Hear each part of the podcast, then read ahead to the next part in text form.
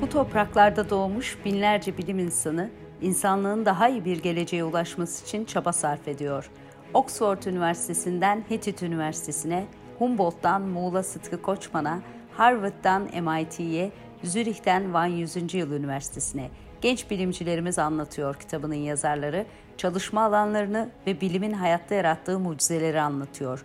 Oxford Üniversitesi öğretim üyesi Doktor Emre Eren Korkmaz'ın sunumuyla.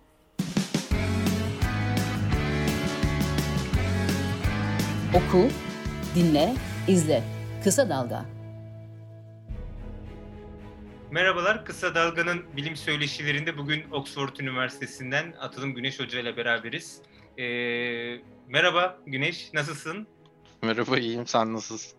İyilik, sağ ol. Biz e, hep Oxford'da buluşuyorduk, geziyorduk. Bu pandemiden sonra karşılaşmak, buluşmak zor oldu. Hep böyle online görüşüyoruz. Evet. E, umarım yakında geçer. Umarım. E, önce e, sen kendini bir tanıt. E, ne yapıyorsun? Hangi bölümdesin? E, nelerle ilgileniyorsun? Ardından e, makalede, kitaptaki makalede neler yazıyoruz? Hangi konularda araştırmaları yapıyoruz? Ona değiniriz. Bu şekilde tamam. söyleşiyi sürdürürüz. Şu anda Oxford Üniversitesi'nde çalışıyorum. Yapay zeka araştırmaları yapıyorum.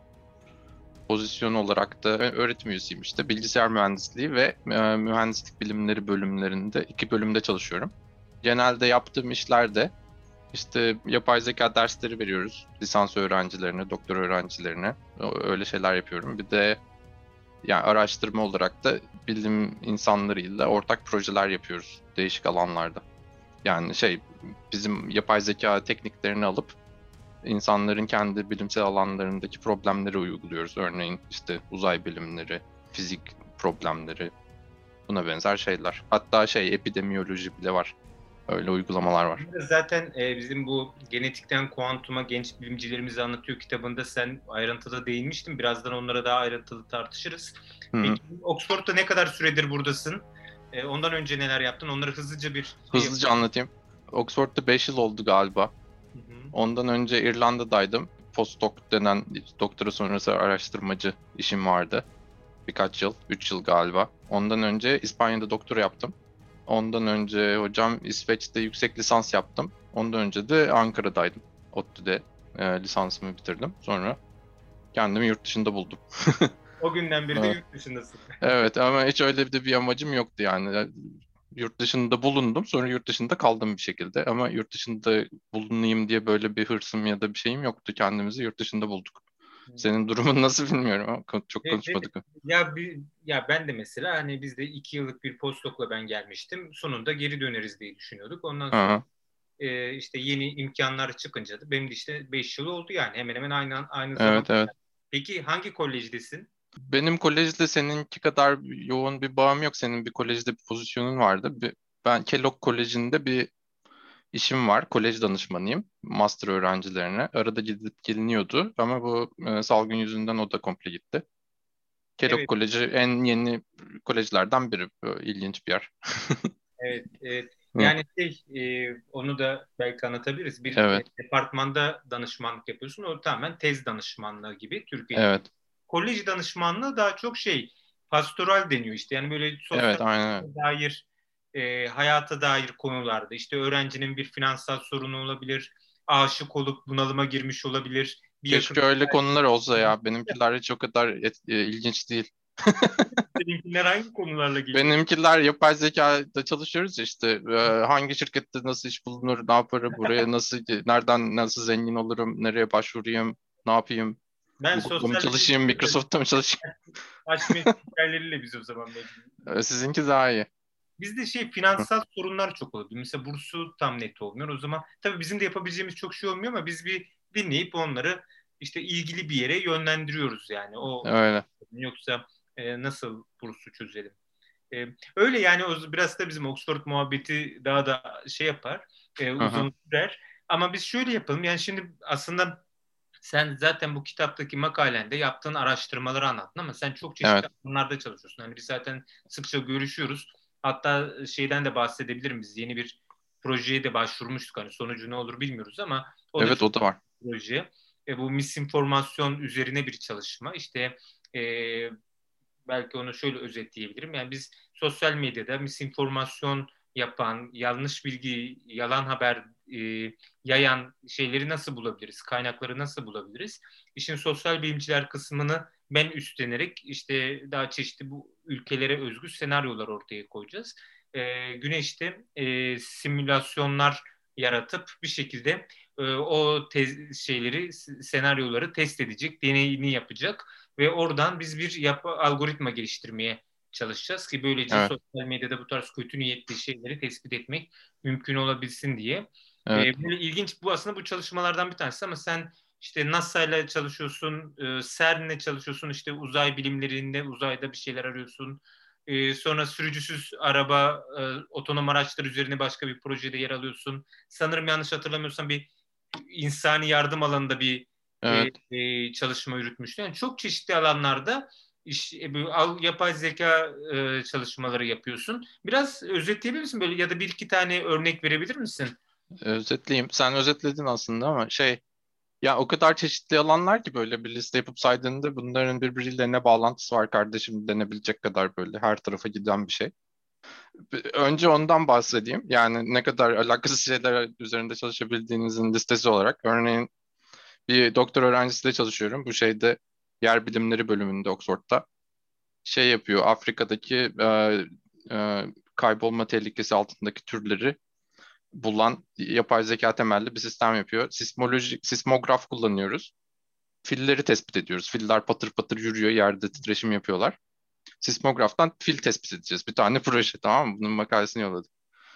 NASA ile işte e, her yıl yazın 2-3 ay çalışıyoruz. Değişik projeler oluyor. Bunlar genelde güneşin gözlemlenmesi, güneş fırtınalarının e, tahmin edilmesi, efendim e, dünya dışı gezegenlerin atmosferlerindeki gazların ölçülmesi, başka ne vardı? Ee, işte bu uzay e, teleskoplarının e, kameralarının iyileştirilmesi falan gibi böyle bütün NASA ile ilgili şeyler var. Avrupa Uzay Ajansı ile iş yaptık. Onlar da genelde böyle e, dünya gözlemleme ile ilgili işlerle ilgileniyorlar. NASA daha çok böyle e, dışarıya dönük. Avrupa Uzay Ajansı. Evet. E, ESA'da Avrupa Uzay Ajansı da e, dünyaya bakıyor. Bir sürü uyduları var. Dünya gözlem uyduları var. İşte e, tarım için, diğer şeyler için. Onlarla da böyle işte o, bu uydulardaki e, toplanan verilerin yapay zeka ile işlenip e, bir şeylerin tespit edilmesine dair e, şeyler oldu. Ör, örneğin bu projelerden birinde UNICEF vardı. E, çünkü e, projenin şeyi ayağı var. Yani gelişmekte olan ülkelerin kullanımına bu teknolojileri açmanın yolları var yapay zeka ile. Yani bazı şeylerin e, maliyeti düşürülebiliyor. Yapay zeka kattığınız bir uyduyu küçük boyda yapabiliyorsunuz. Böyle dev gibi çok pahalı uydu yapmanız gerekmiyor örneğin. Böyle bir şey olabilir. Ee, işte CERN'deki e, bazı kişilerle ortak çalışıyoruz sürekli. Onların işte e, çok fazla veri üretmeleri yüzünden bizim bu yapay zeka tekniklerini kullanarak o verilerin içinde e, bilimsel önemi da önemi olan işte şeylerin tespit edilmesini e, ne dair öyle işler yapıyoruz. Çok fazla böyle alakası şey var. Bir de epidemiyoloji olayı var. E, birkaç doktor öğrencisi o konuda çalıştı. Ee, işte e, hastalığın yayılmasının modellenmesi, malarya hastalığı örneğin bu koronavirüs illeti çıkmadan önce malarya üzerine çalışıyordu örneğin öğrenci. Seninle bu e, gönderdiğimiz proje başvurusu var. O da işte internette e, yalan haber nasıl yayılır, nasıl tespit edilir gibi şeyler. Bunlar komple yani her tarafa giden şeyler. Bunları bir araya getiren şey teknikler. Yapay zeka deyip durduğum şey böyle bir insanlar istatistik nedir? Bir fikirleri var genelde. Çok daha fazla bilinen bir şey. Yapay zeka istatistik gibi düşünülebilir. Böyle onu çok daha böyle dallanıp budaklanmış hali gibi düşünebilirsin. İşte öyle bakınca biraz mantıklı oluyor değil mi? Yani bütün bu alanlarda bir, bir veri toplayıp onların bir istatistiğini yapalım. Bu verileri nasıl özetleriz falan gibi düşünebilirsin. Yapay zeka onu biraz daha ileriye götürüp işte bu yeni veriler geldiğinde nasıl tahmin yaparız? Önceki verilere bakarak nasıl genellemelere ulaşırız falan gibi onları otomatik hale getirebilen bir şey. Yani öyle temel yani elinde veri olan her alanda kullanılabilen teknikler var. O yüzden böyle olanaklar oluyor. İşte değişik alanlara uygulama olanaklar oluyor. Ben de e, ilgimi çeken ne varsa e, atlayıp onu yapıyorum. Öyle bir şey var. yani sen sonuçta o verinin işlenmesi üzerinden daha o teknik yap şeyim uygulamayı yapıyorsun. Yani o evet. teknik bir müdahale yapıyorsun. Peki evet. bu çok interdisipliner bir çalışma ve evet. bu kitapta da aslında benim gördüğüm ve bir diğer görüşmelerimizde de söyleşilerimizde de en çok konuştuğumuz konu artık bu hemen her alanda pardon interdisipliner çalışmaların yayılmaya başlanması ve artık daha böyle interdisipliner ekiplerin kurulması. Örneğin arkeoloji bizi yazısında da işte siyaset bilim yazısında da gördük bunu. Genetik yazılarında da görüyoruz. Hepsinde bir şekilde yapay zeka algoritmalarından yararlanılabiliyor. Evet.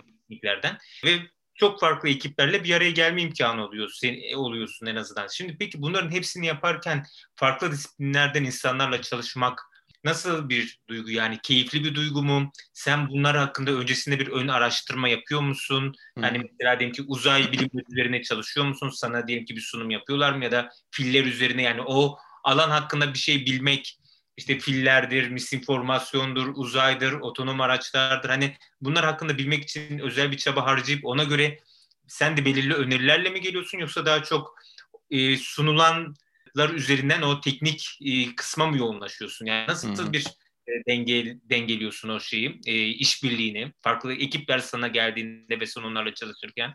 Evet, bu çok önemli bir soru. Yani esas e, çözülmesi gereken şey bu zaten. Bazı yani insanların yaklaşımına bağlı. Bazı insanlar ne yapılması gerektiğinden çok emin oluyor. Örneğin adam bir şeyin uzmanı, fil uzmanı ya da uydu uzmanı neyse bizim problemimiz bu, e, bunu böyle yapacağız deyip ona inat edip böyle düşünenler var. Onlar işte senden şey bekliyor. E, problem bu, bunu çöz gibi. O pek iyi çalışmıyor genelde. Genelde iyi çalışan şey herkesin baştan e, hep beraber oturup bayağı bir zaman harcayıp bütün işte uygulama alanı hakkında konuşmak işte baştan başlayıp bilmeyenlere her şeyi anlatarak ilerleyip problemin ne olduğunu böyle sıfırdan başlayarak an, anlayacak hale getirmek. Ondan sonra da tekrar yani neler yapılabileceğine bakmak. Çoğu zaman yapay zekanın ne yapabileceğini bilmiyorlar. Yani e, kendi bilimsel alanlarındaki konuya çok odaklı olduklarından diğer taraftaki uzmanlar. Gör, gö, gözlerinden kaçan çok şey oluyor. Ben ona, onlara söylediğimde biz bunu da yapabiliriz dediğimde bana böyle bakıyorlar yani şey yapın. Genelde şaşır, şaşıranlar oluyor. Ee, onu öyle bir şey yapabilir misin diye soranlar oluyor. Yani hiç aklına gelmeyen şeyler ortaya çıkabiliyor. Yani en iyisi herkesin oturup eşit bir şekilde böyle e, sıfırdan başlayıp anlayacağı şekilde bu her şeyi hep beraber bir çerçevesini çizip ne yapabileceğimizi tespit etmek. Peki sen mesela diyelim ki şimdi diyelim ki güneşi ya da işte uzayı incelerken gerçekten bu bu istediğin hani bu ideal tarzda bir çalışma mı yapıyorsun mesela evet. anlatırken doğalında o senin için aslında senin de bilgi birikimini arttıran, genişleten bir Öyle. E, durum eminim yani bu bu çeşitli insanlarla tanışmak. Öyle zaten yani şey e, o kadar fazla alanda çalışma olanağı var ki bu, bu konuyu kullandığında şey ilgini çeken alanlara yöneliyorsun. Ben benim de böyle uzaya işte bilimsel yani temel bilimlere ilgim vardı. Böyle bir şey olabileceğini anladığım anda e, böyle e, ortak çalışmalar yapmaya başladım. Yani ilgim vardı yani örneğin e, başlarken sıfırdan başlamıyorum. Bir popüler bilim seviyesinde bir bilgim var bir alanda. Yani biliyorum işte Parker Solar Probe diye bir şey var. Şu anda gü- güneşe gönderilen bir uydu var. Birkaç yıl boyunca güneşe gittikçe yaklaşarak en son çakılacak galiba. Onu unuttum ne yapacağını sonunda. Ama güneşe giden böyle çok dev gibi kalkanlı bir uydu var. Uydu var. Onu haberlerde görmüşsündür. Geçen yıl konuşuldu. Bir gönderdik oraya. Efendim? İsim, isim yüklüyorduk. İsim bile gönderdim ben oraya. Parker Solar Probe'a isim yüklendi mi? O, o, olmuş olabilir. Öyle tamam. hatırlıyorum yani bir gönderme. bir Neyse. Neyse böyle şey yani ilgi, ilgini çeken şeylere odaklanıyorsun. Ee, genel yani öyle bir şeyimiz var, şansımız var. Yani örneğin fil konusu çok ilgimi çekmiyor. Yani filler iyi hayvanlar da. Yani ben öyle e, filler üzerine çalışayım diye bir planım yoktu ama bu doktor öğrencisi Hatta ben bu doktor öğrencisiyle NASA projelerinden birinde tanıştım. Öyle bir ilginç bir öğrenci ama e, Oxford'da şeydi yer bilimi bölümünde. Yer bilimi bölümünde olduğundan da danışman hocası onun sismoloji uzmanı bir profesör. Onların projesi de yapay zekayı çok gerektiren bir proje. O şekilde o öğrenciyi tanıdığım için o projeye başlamış oldum. Bayağı da ilgimi çekti sonuçta. Olabilir değil mi? Sonuçta siz onu geliştirdiğiniz zaman örneğin o söz konusu diyeyim ki ülkelerde e, ki yöneticilere ya da işte bilim insanlarına, karar vericilere, E, onu veriyorsunuz ki onlar bu şekilde e, kendileri ondan yararlanarak işte e, ne bileyim fil nüfusunun mevcudiyetini evet. anlamaya çalışıyorlar. Yani aslında oradaki yönetici kurumun kesip yönetici konumundaki insanlara bir yardımcı bir algoritma tasarlamış oluyorsunuz. Sen de kendi tarafından bakıyorsun normal olarak yöneticileri falan kattın. Ve bizim şey yani bunun e, esas e, yani böyle bir projenin esas e, fon kaynağı işte bu hayvanları e, yok olmaktan kurtaralım, e, doğayı sahip çıkalım gibi şeyler yani normal olarak. E, işte nerede yaşıyorlar, nüfusları nedir tespit edilecek. Yani Oxford'da e, bu, bu konuda para almış. iki üç tane hoca var. Biri zoolojide, biri yer bilimlerinde. Bir de ben yapay zeka hocası olarak buna katıldım. Böyle üç hoca bir araya geldik. Bir de doktor öğrencisi. Sonuçta bu doktor öğrencisinin yaptığı alet sismograf, sismogram, sis, sismograf, sismogram ondan çıkan kağıdın adı galiba. Öyle bir şey vardı. Neyse unuttum onu. Yani onu yere koyuyorsun ucuz bir alet. O alet veri topluyor. Sana söylüyor işte filler şurada e, bu kadar fil var. Bunlar böyle geldi böyle gitti şu tarafa gittiler. Böyle şeyler önceden olan bir şey değil. İlginç bir şey yani. Kamer kam kameradan çok daha yani e, işe yarar bir şey. Çünkü onu doğanın ortasında bir yere gömüp koyuyorsun. Pili var. Öyle verisini topluyor. Oraya bir kamera koysan e, kameranın o kadar e, uzun süre dayanması mümkün değil örneğin. Bu o zaman konusuna çok girdik ama. evet, evet, evet çok ilginç. Ama bir de şöyle bir şey var. Şimdi mesela bu yapay zeka tartışmalarında veya işte mesela senin demin bahsettiğin işte danışmanlığını yaptığın öğrencilerde hani hemen bir startup kuralım ya da bir şirkete girelim. Ha tabii tabii. Yani şimdi ama senin anlattıkların çok böyle ticari ürüne dönüşülebilir bir şeyler değil sanırım. Yani sonuçta NASA'ya yardım ama NASA bir kurum devlet Öyle. aslında. Yani oradan şey değil ama mesela bu film meselesinde de öyle. Yani tamam siz onu hani ne kadar ticarileştirebilirsiniz çok zor. Evet. Ya mesela onun patentini almak gibi konular aslında senin alanında benim dışarıdan gözlemlediğim kadarıyla gençlerin tam tersi yönünde bir ilgisi var. Yani evet. popüler, en para kazanmaya odaklı, işte şirket kuralım, startup kuralım, yatırım toplayalım. Sen pek bu işlere pek girmiyorsun gibi. Yani Aynen öyle. Çalışmalarda. Burada biraz daha akademik bir şeyde, bir bilimsel bir araştırma kısmında duruyorsun. Değil mi? Yani yanlış evet. yorumlamıyorum. Evet, evet. Peki evet. bunun sebebi nedir veya işte bu tarz araştırmalar yaygın mıdır? Siz kendi içinize bu komünite, topluluk olarak tartışıyor musunuz? Eleştiriyor musunuz? Bu para peşinde koşanlara veya işte ya da e, ne bileyim böyle bir gerilim var mı aranızda? Bir gerilim yok. E, bunları böyle e, resmi olarak ya da oturup tartışacağımız bir ortam da yok. E, insanlar birbirleriyle konuşurken işte niye öyle yapıyorsun, niye böyle yapıyorsun diye yani kişisel diyalogumuzda bunlardan bahsediyoruz tabii de. Yani camia olarak böyle bir tartışma yok. Senin dediğinde çok doğru. Benim yaptığım çok e, sıradan normal bir şey değil. Bizim alanda e, çalışan bir hocanın üniversitede kalması bile mucize. E, şirketlerde e, çok büyük paralar alarak işler bulabiliyorlar. Çoğu hoca üniversiteden çıkıp e, Google'da, Facebook'ta, Microsoft'ta çalışıyor. Üniversiteden e, ayrılıyorlar yani. Ya da üniversiteyle bir bağ, bağını e, korumak isteyenler haftada bir gün örneğin Oxford'da böyle hocalar var istatistikte bizim bölümde. Haftada bir gün Oxford'da geliyor. Öğrencileriyle toplantı yapıyor. Bazen ders veriyor. Ee, Oxford'da profesör ama e, zamanının büyük çoğunluğunu Londra'da Google ofisinde çalışarak geçiriyor. Öyle bir sürü insan var. Ve bu yaptıkları uygulamalar genelde böyle bilime katkı sağlayan uygulamalar değil. İşte Google işini daha iyi nasıl yapsın? Ee, yapay zekayı ilerleterek nasıl kar etsin gibi şeylere katkıda bulunuyorlar. Ama ya onların da motivasyonları var. Bunlar işte şirket laboratuvarı deniyor buna. Industrial Research gibi şeyler deniyor İngilizce. Bunlar da iyi kurulduğunda üniversiteden aslında çok da farklı olmayan ortamlar yani. Yani sürekli ben Google'a çalışıyorum, Google patronuna e, iyi görüneyim gibi bir ortam yok. Bildiğin üniversitedeki e, araştırma ortamına çok yakın ortamlar sağlanıyor yapmak istediğin şey yani gerçekten yapay zeka alanında bilimsel çalışma yapıp yayın yapıyorsun. E, konferanslara katılıyorsun. Ve aynı üniversitede ne yapılıyorsa o yapılıyor. Ve çok daha fazla para kazanılıyor. Ve sınırsız e, e, bilgisayar kapasitesine ve verilere erişimin var. Aslında çok iyi bir şey. O yüzden de çoğu insan oraya gidiyor. Ama ben şirketlerle çalışmayı sevmiyorum. Benim öyle bir durumum var. Ama ee, onlara büyük ihtimalle işte filler üzerinden bir şey teklif gelmiyordur ya da mesela çok... Hayır onu yapmaya başladılar aslında. Senin sorununda o da vardı. Onu unuttum ben. Ee, genelde bunları şey yüzünden yapmaya başlıyor bu şirketler. İşte bunların e, pazarlama ya da işte şirketin toplum gözündeki imajına katkı sağlayacak biçimde. Örneğin biz NASA ile proje yaparken e, Google'da bizim ortağımız. Yani Google'ın adı geçiyor. Google bize e, finans sağladı diye onların adını anıyoruz. Örneğin bizim projemiz bittiğinde Google kendi sitesinden böyle çok büyük e, duyurular yapıyor. İşte Google sayesinde NASA e, ayda su arıyor gibi ya da işte uzayda bir şeyler yapıyoruz. Google e, teknolojisi sayesinde oldu diye sürekli bunları alıp şirketlerin perspektifinden halka ya da işte internette e, pazarlama herhalde, pazarlama denir buna herhalde Türkçe yaptıkları işe. O şekilde kullanıyorlar yani şirketin e, böyle şeylere de e, ilgisi olduğunu gösteren işte insanlar Google'ı beğenecek şekilde öyle şeyler yapıyorlar. Örneğin bu fil olayına da katkıda bulunabilirler. İşte e, Google işte şey ne denir?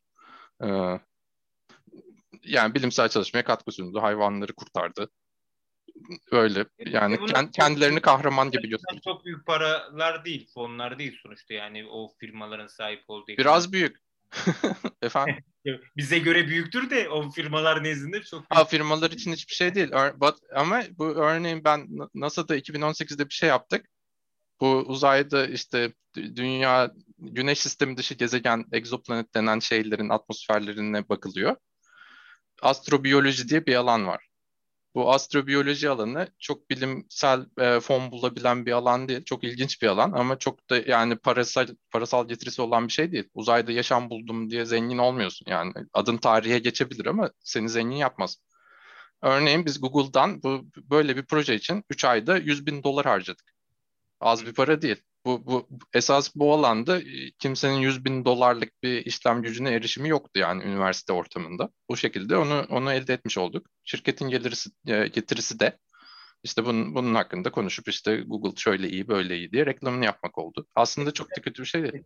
Evet ama sonuçta bir de yani sonuç itibariyle sonuçta şirketli sizin o network'ünüzü, ilişkinizi, onu ikna etme kapasitenizi birçok şey var. Hani böyle bir bilimsel diyeyim ki e, ne Türkiye'deki TÜBİTAK gibi ya da işte bir bilim kurulu konseyi gibi bir şeyin bakıp inceleyip tartıştığı bir konu olmuyor sanırım yani e, bir şekilde. E, yani yani bir bir yerde bir e, şey olabiliyor bu. Üniversite şirket işbirliğinin e, e, bu tarz konularda büyük ihtimalle olumsuz etkileri oluyordur gibi geliyor bana yani.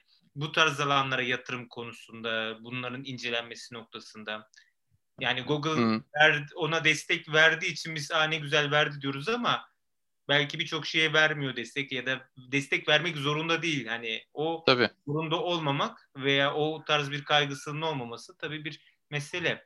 Peki mesela oradan şey yapmadan hani bu şeye geçeyim biraz. Hani çok bu konuyu biraz dağıttık ama hani hazır fırsat evet. konuşamıyorum. Hani bu Google ve Facebook gibi konular gündeme geldiği zaman özellikle etik tartışmalar çok oluyor ya da işte biz siyaset biliminde şeyi tartışırız hep yani artık klişeleşmiş bir şeydir ama işte insanlar genelde yapay zekayı işte objektif olarak, bilimsel olarak düşünür. Hani bu gerçek hani gerçek veri işte gerçeklik bu.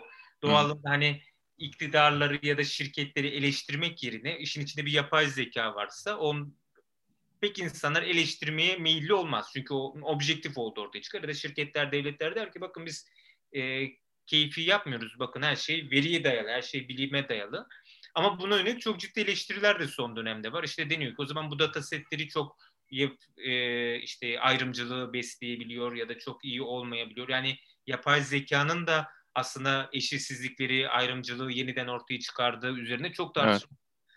Bu etik ya da siyasi tartışmalar sizin gibi teknik alanda çalışma yürütenler için ne kadar gündemde? Yani biz dışarıda böyle sizden dışarıda kendi içimizde mi tartışıyoruz? Size böyle boş ya da gereksiz ya da habersiz mi geliyoruz? Yani siz habersiz misiniz ya da sizin için gerçekten önemli mi ya? Böyle bir dert var, tasa var. Biz bunu bir çözüm bulmalıyız. Hı-hı. Bir tartışması oluyor mu? Yani e, yoksa siz yani çok böyle dışarıda bu işten hiç anlamayan insanların yaptığı e, konuşmalar gibi mi geliyor size? İkisi de var. Neye odaklandığına bağlı. Örneğin benim yani yapay zekanın etiği konusunda pek bir e, yani çalıştığım bir alan değil. Çok fazla ilgim de yok açıkçası. Ama yani bizim camiamızda olup yapay zeka camiası tarafında olup kariyerini bu bahsettiğin konuları adayan kişiler de var yavaş yavaş ortaya çıkıyor. Yani sürekli e, tam zamanlı olarak e, nasıl daha etik hale getiririz, ne gibi sorunlar vardır, e, bunu uygula, uyguladığımızda neler olur gibi makaleler yazıp kitaplar yazanlar var. İşte çalıştaylar organize edenler var bizim camianın konferanslarında. Bu konular sürekli konuşuluyor. Yani ilgilenmediğin zaman bile bunları maruz kalıyorsun. Ben örneğin sürekli bunları duyuyorum. Hatta geçen yıl e, birbirlerine giren bir sürü insanlar oldu. Bunlar basına da yansıdı. Google işten birini işten çıkardı. E, e, takip ettiğini bilmiyorum. Evet, evet. E, öyle şeyler falan oluyor. Bunlar sürekli tartışılıyor. Ne kadar ilgilendiğinde gerçekte yani günlük e, işinde ne yaptığına bağlı. Benim işimi etkileyen bir konu değil. Çünkü işte e, güneşten gelen güneş fırtınasını e, tespit edersek e, kimseye bir etik bunun bir etkisi yok şu anda. E, yani gözden kaçırmış da olabiliriz çok ilgilenmediğimden. Belki de e, toplumu mahvediyoruz. Hiçbir fikrim yok çünkü düşünmedim.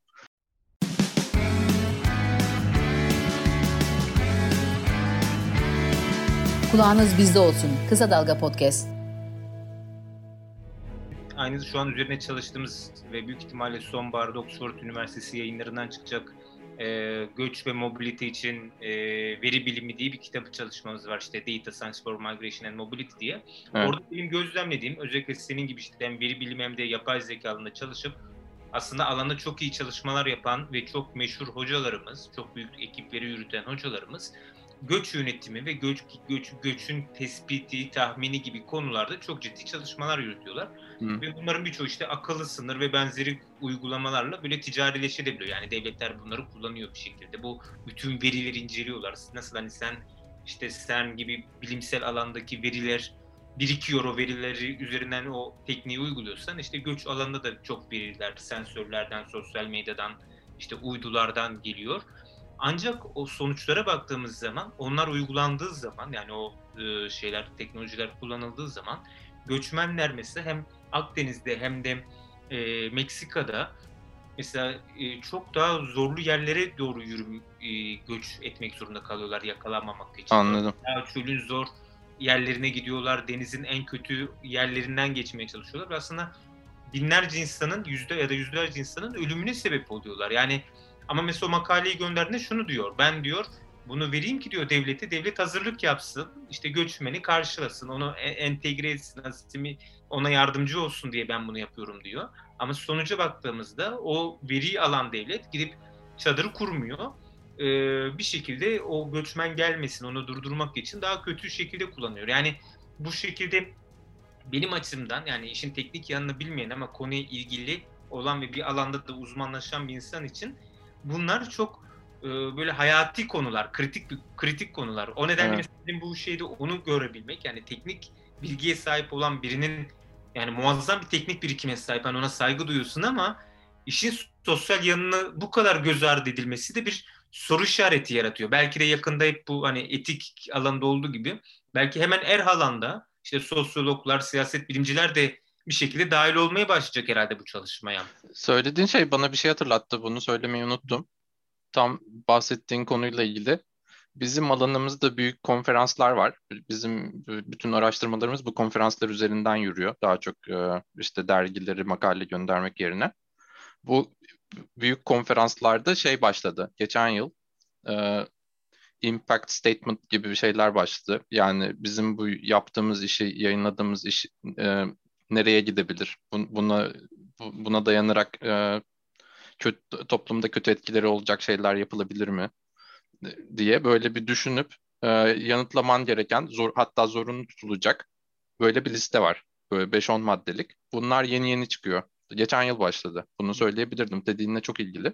Onu ne makalesi yollarsan yolda çok teknik bir şey bile olsa oturup düşünüp o listeye cevap vermen gerekiyor. Doğru. Yapmaya hmm. çalıştıkları da insanları biraz düşündürtmek.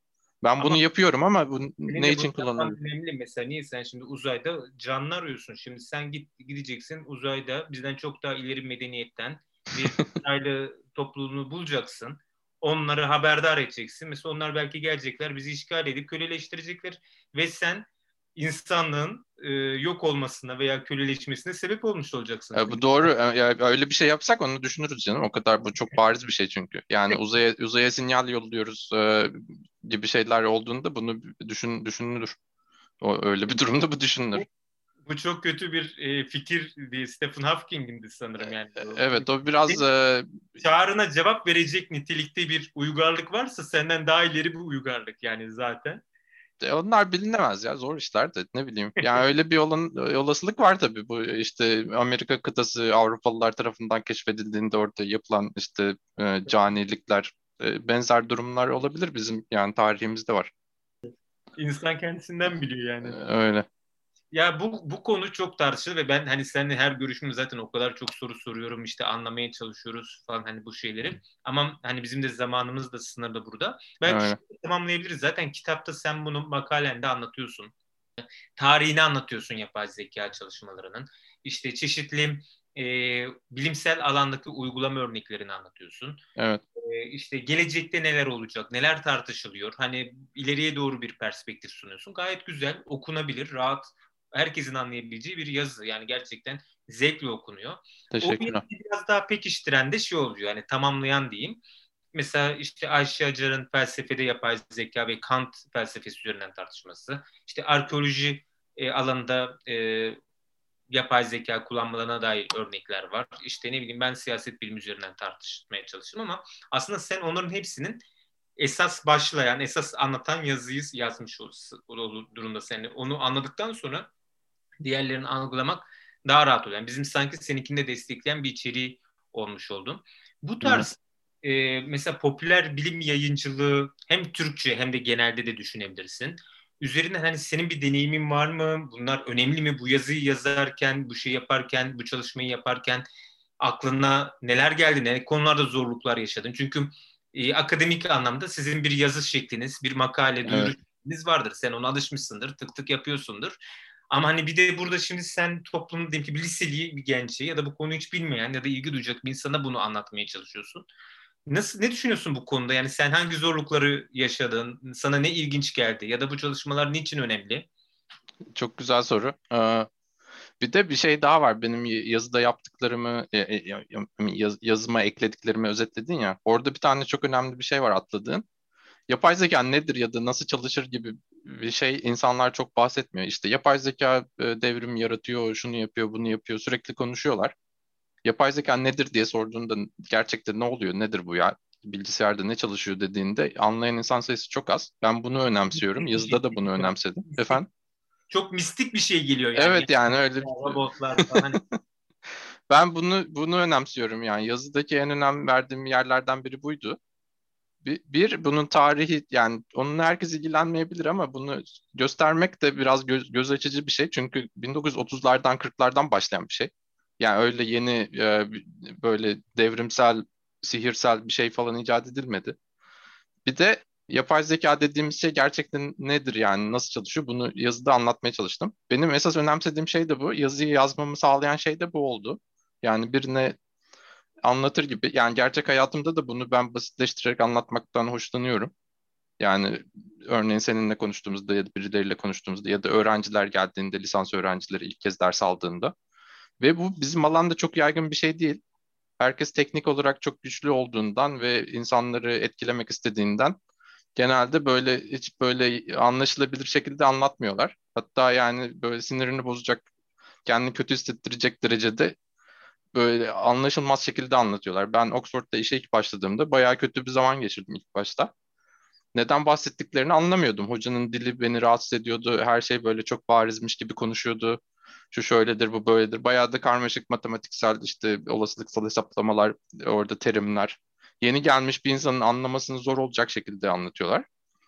Ben buna maruz kaldığım için ve genelde de yaklaşımı böyle insanların e, canını sıkmamak, her şeyin basit, e, anlaşılabilir, herkesin her şeyi anlayabileceğini düşündüğümden e, bu ikisini bir araya getirerek gerçekten böyle baştan e, anlaşılabilir bir şekilde anlatmayı önemsiyorum.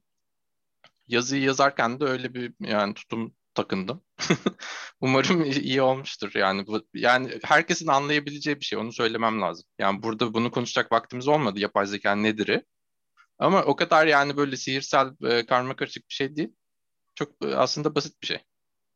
Evet yani de, yani sonuçta bunu öğrenmek, buna emek harcamak tabii ki uzun yıllar çalış çalışma bir, bir birikim gerektiriyor ama o dediğin şeyin şöyle bir yararı oluyor. Demin de ona demiş ki yani yapay zekanın mistik, mistize edilmesi, böyle mistik bir güç ona şey yapılması, onun hem sahibi olan şirketlerin e, veya onu kullanan devletlerin güç odaklarının kendisini daha rahat saklamasını da sağlıyor. Tabii akademisyenler ya. Devletler de anlamıyor bu arada. Lafını bölüyorum evet. ama bu devletleri yöneten e, tayfası onlar da anlamıyorlar neden konuştuklarını. Yani da... bir stratejik kararlar alıyorlar ama gerçekten ne oluyor onu anlayan sayı, insan sayısı az yani böyle yönetim kademelerinde. Değil mi? Bu mesela e, işte Mark Zuckerberg bu senatoda e, görüşürken ona sorulan işte senatörlerin sorduğu soruların ne kadar ki onların hepsi hazırlıklı geliyorlar işte danışmanlarında. Evet. Çok eleştirilmişti. Dediğinde çok doğru. Yani e, ya bu çok tabii ki şey bir yani hem ciddi imkanlar öne açıyor. E, çok büyük bir teknik, teknolojik gelişme, e, bilimsel bir gelişme ve e, e, bunun bize sağladığı birçok olanak var. Ama bununla beraber ciddi sorunlar da şeyler de ortaya çıkartabiliyor. Evet. E, yani o dönüşümü anlayabilmek her zaman e, zor oluyor. O nedenle senin bu dediğin şey çok önemli. Yani olabildiğince anlamaya çalışmak, onu demistife edebilmek. Yani bu bir teknik şeydir. Tek işte istatistikim şöyle şöyle bir ileri bir boyutudur gibi. Belli bir matematiksel bilgi birikimi gerekiyor gibi. Hani onların hepsinin bilinmesi e, o zaman ha tamam deyip onu anlamayı ve onunla beraber e, bundan olumsuz yararlanabilecek ya da mesela güç odaklarının ya da farklı kesimlerin e, aleyhte insanların toplumun aleyhinde kullanmasına da bir şekilde engel olmayı da sağlayabilir. Yani evet. değil mi bu e, bunun gibi bir işin aslında ben hep işin politik sonuçlarına öyle normal. e, çok teşekkür ediyorum Güneş. Çok güzel Rica bir sohbet ederim. oldu Bitti bence. mi? Bu kadar yani... mı? Aa, ne güzel konuştuk. yani ben de çok Hı. istiyorum ama tabii ki bunun olmadığı ikincisini ya da bir devamını çekelim ama tamam. e, konuşalım gerçekten. Hazır ya evet niye bunu yapmayalım ki? Evet. Yapabiliriz. Bu bir, bunun bir devamında gerçekten yapay zeka nedir? Sen bir anlat. Ben de bilmeyen toplumu temsilcisi olarak sana sorular sorayım. Bence bunu yapalım. Bence güzel olur. Hatta yani söylerken yapay zeka nedir anlatmadık diyene kadar anlatsa mıydım diye düşündüm yani ama gireyim mi girmeyeyim mi karar veremedim. Belki de bunu başka bir videoya bırakalım. Öyle ha, yapalım. Evet, ha. öyle yapalım. Çünkü e, hem zaman şeyini de yani çok şey yapmayalım, e, zorlamayalım. Ama tamam. gerçekten bunun devamını getirelim. Bir top bunu bir devam olarak, iki olarak tartışalım. Bu gayet iyi olur. Olur hocam. Çünkü bu tarz şeyler bence çok ilgi de çekecektir. E, diyorum. Çok teşekkürler. Rica ederim. Ben teşekkür ederim. Sağ ol.